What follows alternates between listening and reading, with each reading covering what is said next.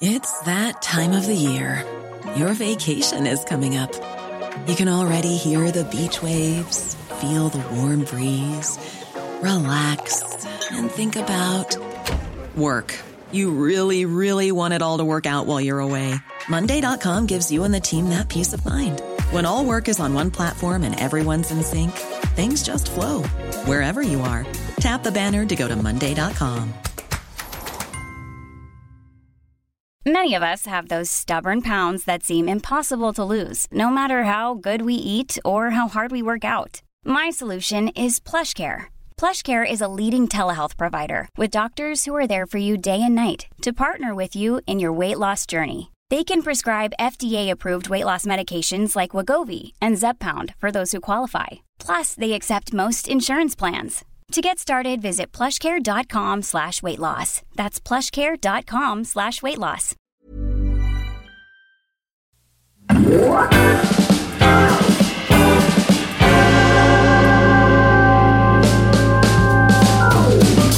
Hello and welcome back to the Prospect Podcast, where we speak to the brightest minds and talk about the ideas that matter in politics, arts, and society.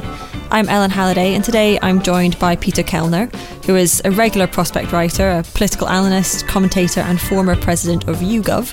And we're going to be talking about the start of this election year and what the year ahead might look like.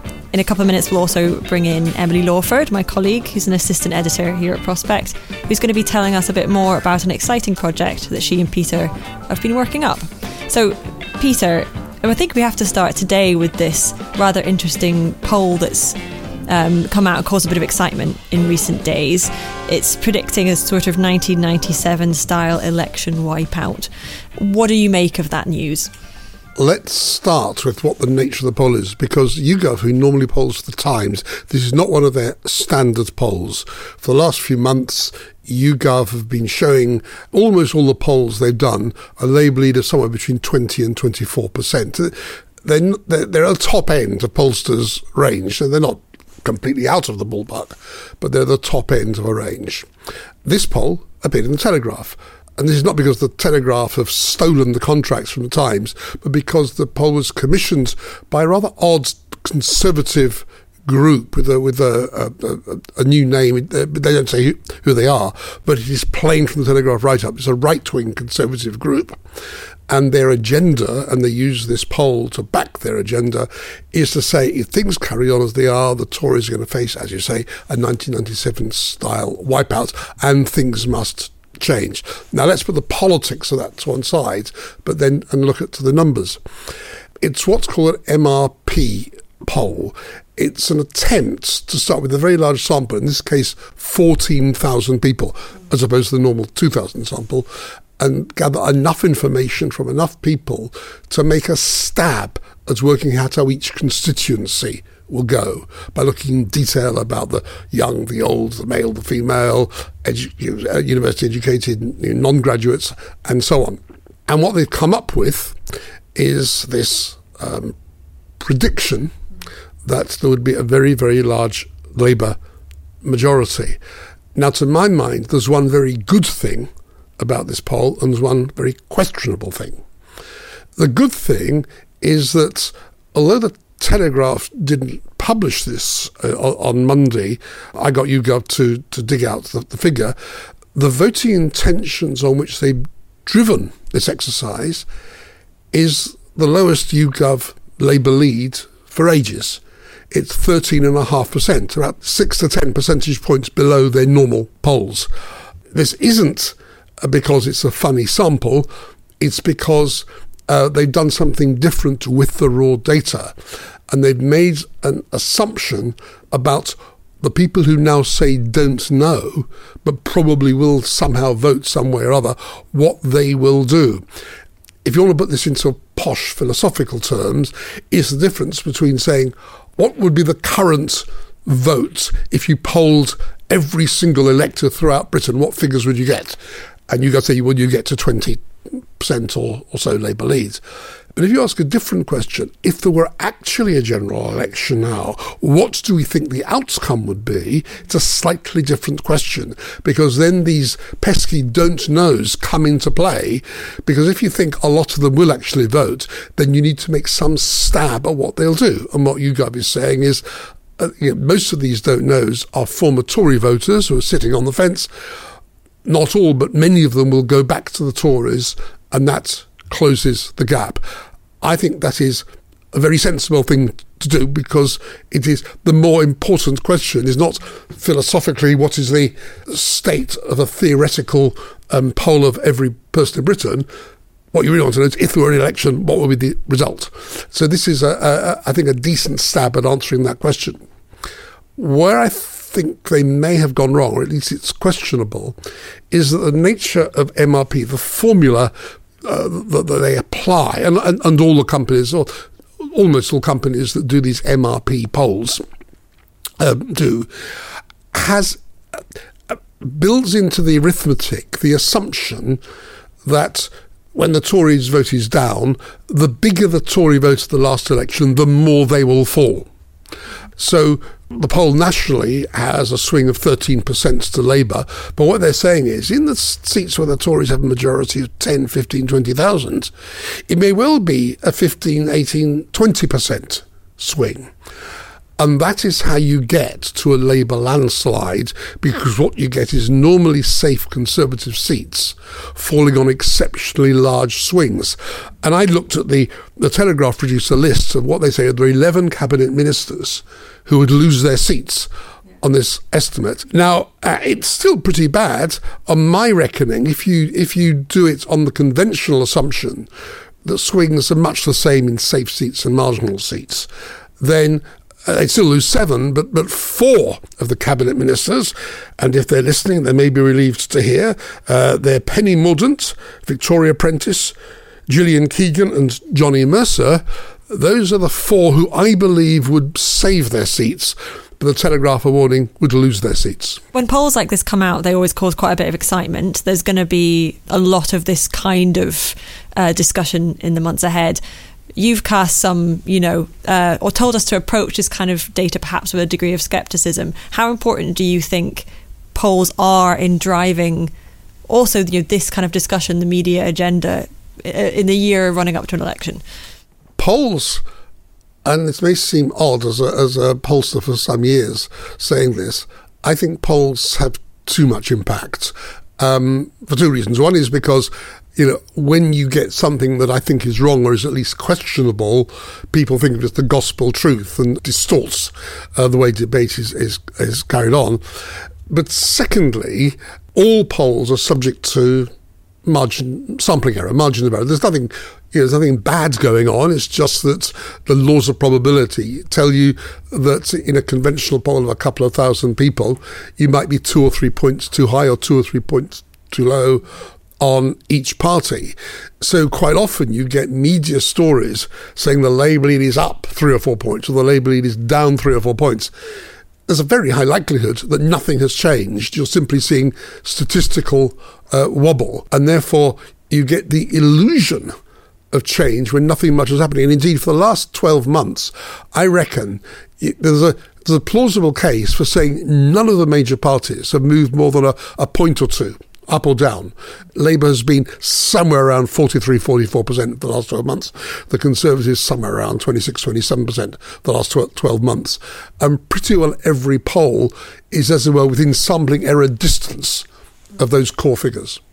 And there certainly seem to be a lot of challenges now, um, perhaps particularly for Labour in their positioning. Um, I'm thinking about Labour's response to the Israel Palestine conflict. Um, and now also the government's decision um, in taking action towards the Houthis in Yemen and how Labour responds to to those sort of big geopolitical events. What's your sense of the public mood uh, towards those events and how Labour is playing it? Let me start off with a little bit of history. I don't know whether to boast or, or admit uh, the following. If you go back um, 10 years, there was a suggestion of Britain joining an, an American plan to bomb parts of Syria uh, to, in response to the use of chemical weapons in the Syria conflict. And President Obama called up David Cameron over the August bank holiday weekend and said, David, I want you to come in on this. And Cameron said, I have to recall Parliament.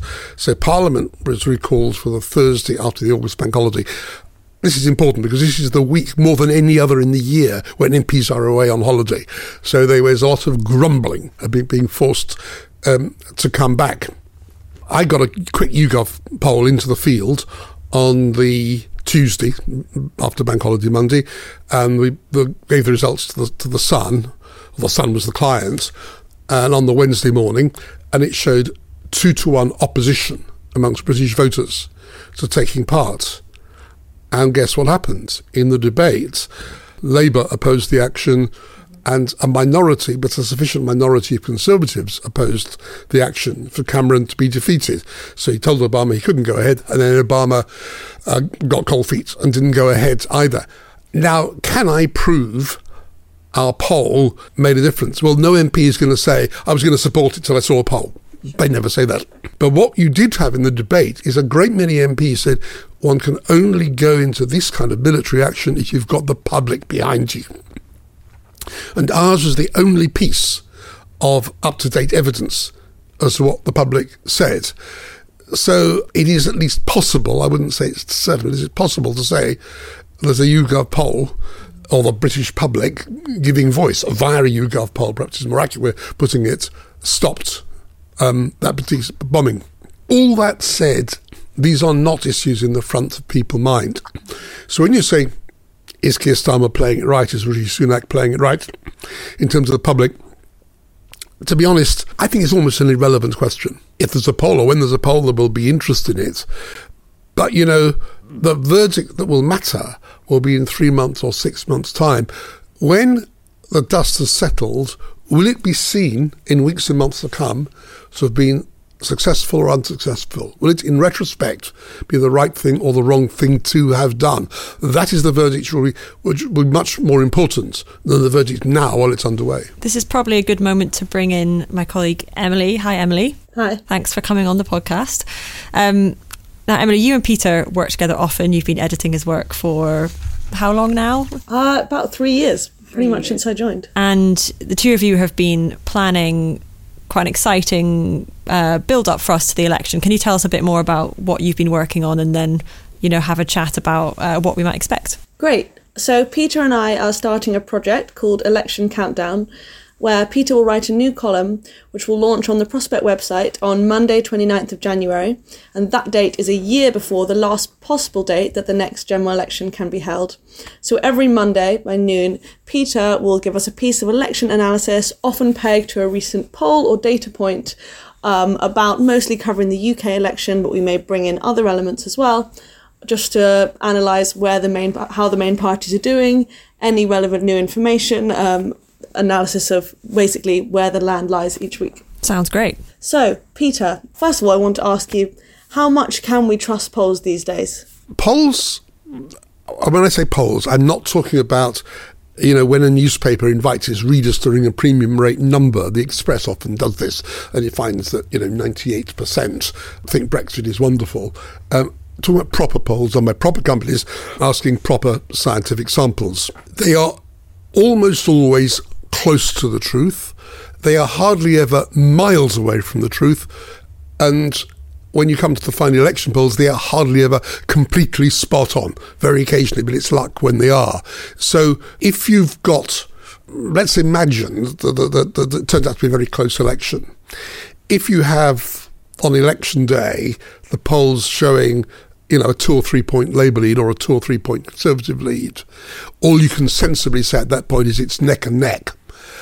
If Labour or the Conservatives are 10 or 15 points ahead on the morning of election in the final polls, they are almost certainly going to win that election.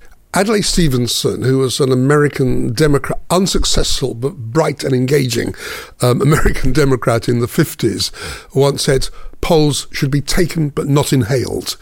So they should be watched, and I will be watching them, uh, but I will try not to inhale. Polling is always uh, changing a bit. So, for example, the, the last elect, general election I did as YouGov, I, like all the other pollsters, we, we, we got it wrong. Uh, we all had um, uh, overstated Labour by you know, three or four points. We understated the Conservatives by three or four points. Um, and uh, when the pollsters got together to commission a, a, serious academic to go through and explore it, the, he found a number of things, but the biggest single thing was that pretty well all the pollsters, the oldest age group was 65 plus. Um, what he found when he delved into the innards of polling was that the people over 70, especially over 75, were quite different from the people who are 65 to 70. They were more conservative. And yet polls happens, their over 65 sample happened to have too many who are, if you like, under 70 and too few who are over 75. And that was one of the sources. So today, pollsters take much care, more care, um, about the age breaks. The biggest problem that faces pollsters is knowing which of their sample are actually going to vote and pollsters have slightly different ways, but typically um, a poll uh, will ask not just how will you vote, but they'll say on a scale of, of, of 0 to 10, where 0 means you're certain not to vote and 10 means you're absolutely certain to vote, where would you put yourself? Um, and different pollsters treat those numbers slightly different ways, but their aim is to keep in the people who they think are pretty certain to vote and to sort of kick out the people who don't seem likely to vote. The problem is that where um, pollsters have, after the election, gone back, and because I don't know this is widely known, but it is all, it is possible to find out after an election who has voted. You can't tell publicly how they voted, but you get the marked up registers are available in each council office. So, you know, you'll find that I have voted in every election for, since the year dot, and councils have to keep this, I think, for a year or maybe it's two years. So pollsters, it's, it's laborious, but they are able to find out who has voted. And you find the people who say 10 out of 10 are pretty likely to vote, but not all of them do. And the people who say out of ten are, are pretty likely not to but some of them do. Um, so it's it's a good but not perfect match. Some of the errors you get in some elections have been because um, they've got that wrong. Uh, forgive me for they're going on a bit, but it, but it's a, but there's a there's a rather neat thing that in 2015 apart from the age uh, profile, they found that youngsters were likely to vote in unusually high numbers because under 25s are the least likely to vote. And it turned out that they didn't. Because most of them who did vote voted Labour, or at least said they would vote Labour, that was another source of Labour being overestimated. So in 2017, at least some of the pollsters I know, they got the same inform- the same return. The youngsters said they were really keen to vote. Said, ah, we were caught out by this last time, so we're going to dial down the number of um, young voters. And this time, if you, like the Jeremy Corbyn effect, they did vote in unprecedented numbers. And presumably all the polls underestimated Labour's vote in 2017, having overestimated in 2015. All one can say is that each poll pollster tries to correct the mistakes they made last time. The trouble is that they're likely to make new mistakes this time.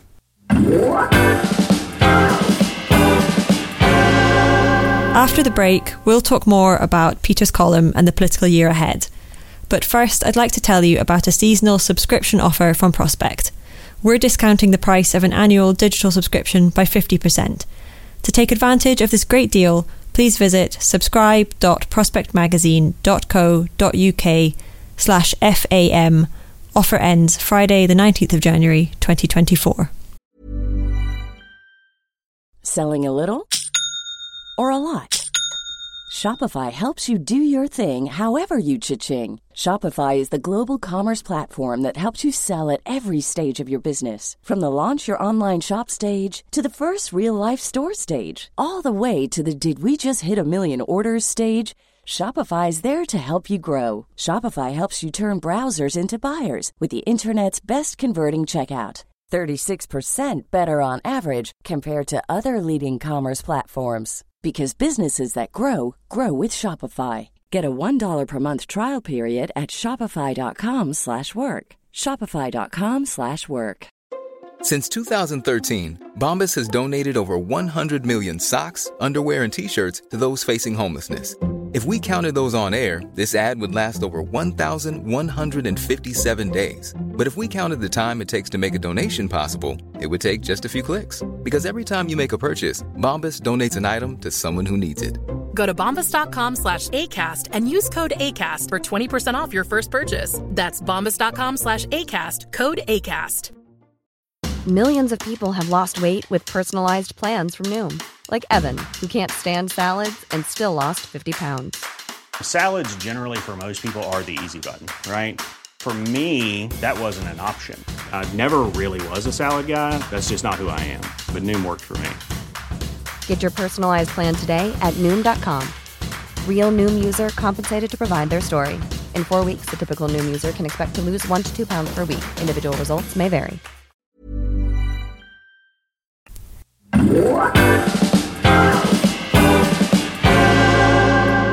Obviously, pollsters ask other questions as well as voting intentions, such as approval for party leader. What kind of questions do you think are big indicators of what the final result will be? Traditionally, two questions have been very, very good indicators. One is uh, the uh, who do you want to be prime minister, and the other is who do you trust on the economy. Now, this isn't surprising because the two things that do matter most to most people are the personality because although we have a parliamentary system, elections are increasingly presidential in their media uh, impact, and the economy is what matters um, most to people. And in one of the elections that the polls got wrong in 1992, again, without going into the innards of that, there were people, I'm afraid not me, but there were people who, from fairly on in the campaign, said they think the Tories are going to win. And they were saying, because although the voting intention shows Labour ahead, the same polls are showing John Major ahead of Neil Kinnock, and the Tories trusted more on the economy than Labour. And they said, in the end, this will move the Tories to victory and hurt Labour. When do you think the next election will be? I've said the last possible date is, uh, I think, 28th January uh, 2025, but um, do you have any sense of it? Uh, I'm going to make the brash assumption that, that, that no event causes everybody to change their plans. And given you know what we've had in the last three years, we've had COVID, we've had the uh, Russian invasion of Ukraine, we've had the in- inflation and energy prices. So this has been a parliament full of shocks. But absent any further shocks, I think it'll be in November. I've been arguing, as, as, as you know, Emily, um, in, in my pieces fairly consistently that it wouldn't be in May because the, you know, no prime minister calls an early election unless they're clearly ahead in the polls. And the Tories aren't clearly ahead. And if there's going to be a May election, they've got to decide about eight weeks from now. Uh, Labour's lead, I doubt if it'll collapse in that time. And Rishi Sunak said his working assumption is it'll be the second half of the year. And equally, I don't think it'll be next January.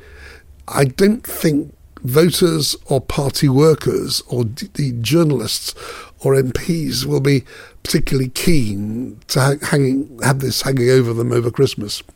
So it'll either be October, either they'll announce it at the beginning of September, scrap the party conferences, have an October election. This used to happen quite a lot in 1959, in 1964, in 1974. It hasn't happened since then. But given that the Conservatives have the last of the party conferences, the obvious thing is that they will use their party conference as a launching pad for their general election campaign. And Sunak will announce the election not immediately after the party conference, but, but a few days afterwards. Now, the first post party conference day that you could have a general election is November the 7th. Problem November the 5th is the American election. And although there's no theoretical reason why you shouldn't have both elections the same week, I'm not sure that Sunak wants to be starved of the publicity that would attend the last days of an American election. So that moves it to November the 14th. Now, um, this puts me in the same camp, and I suspect for the same reason as George Osborne.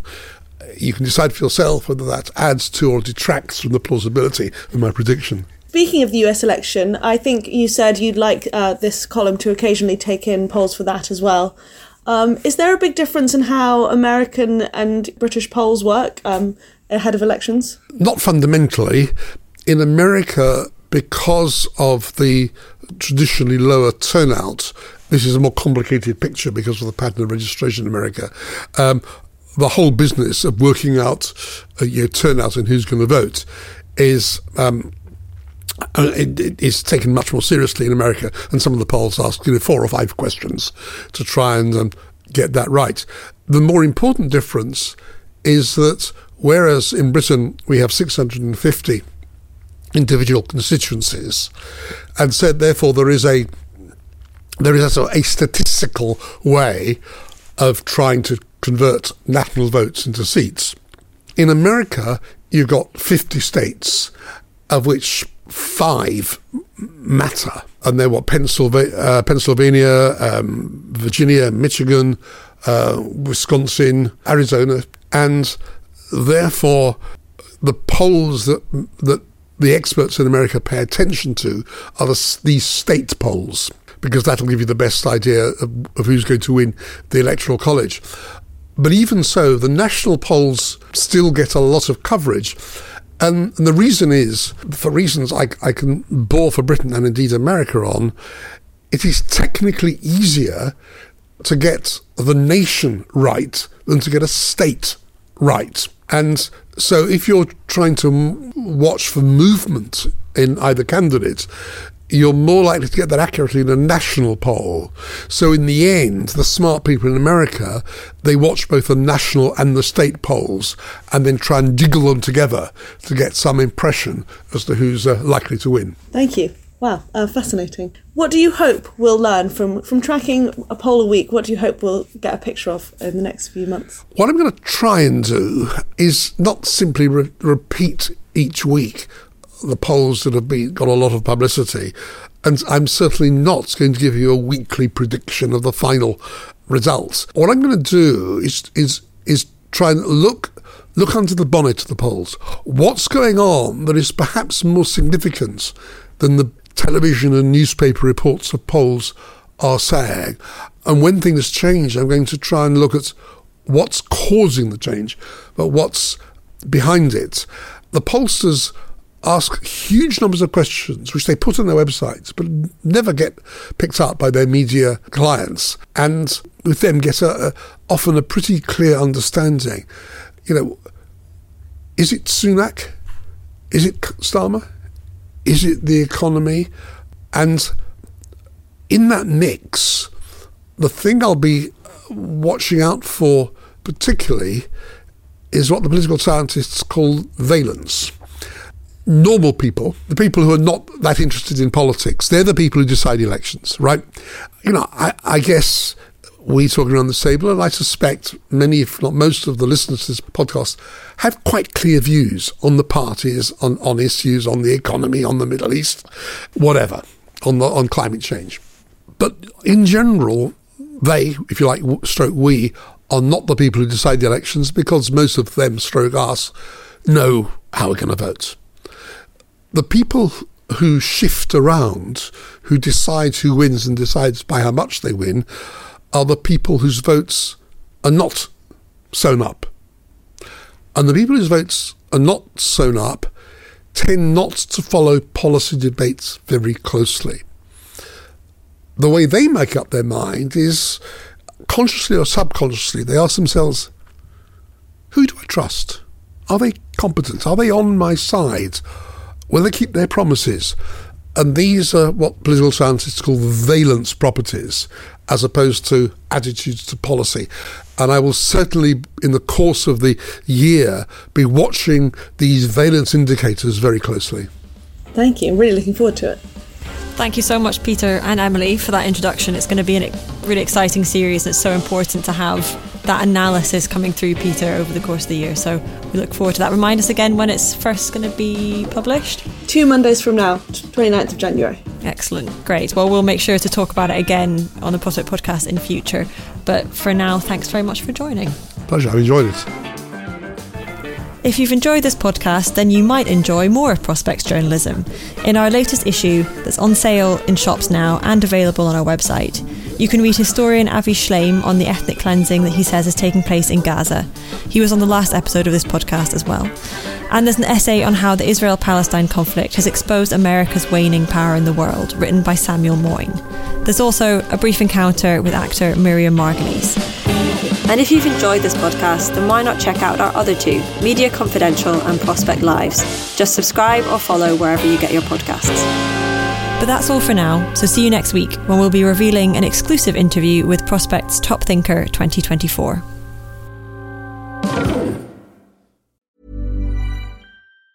Planning for your next trip?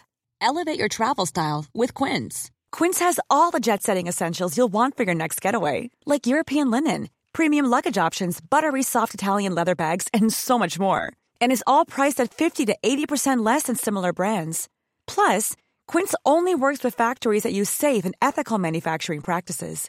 Pack your bags with high-quality essentials you'll be wearing for vacations to come with Quince. Go to quince.com/pack for free shipping and 365-day returns. When it comes to your finances, you think you've done it all. You've saved, you've researched, and you've invested all that you can.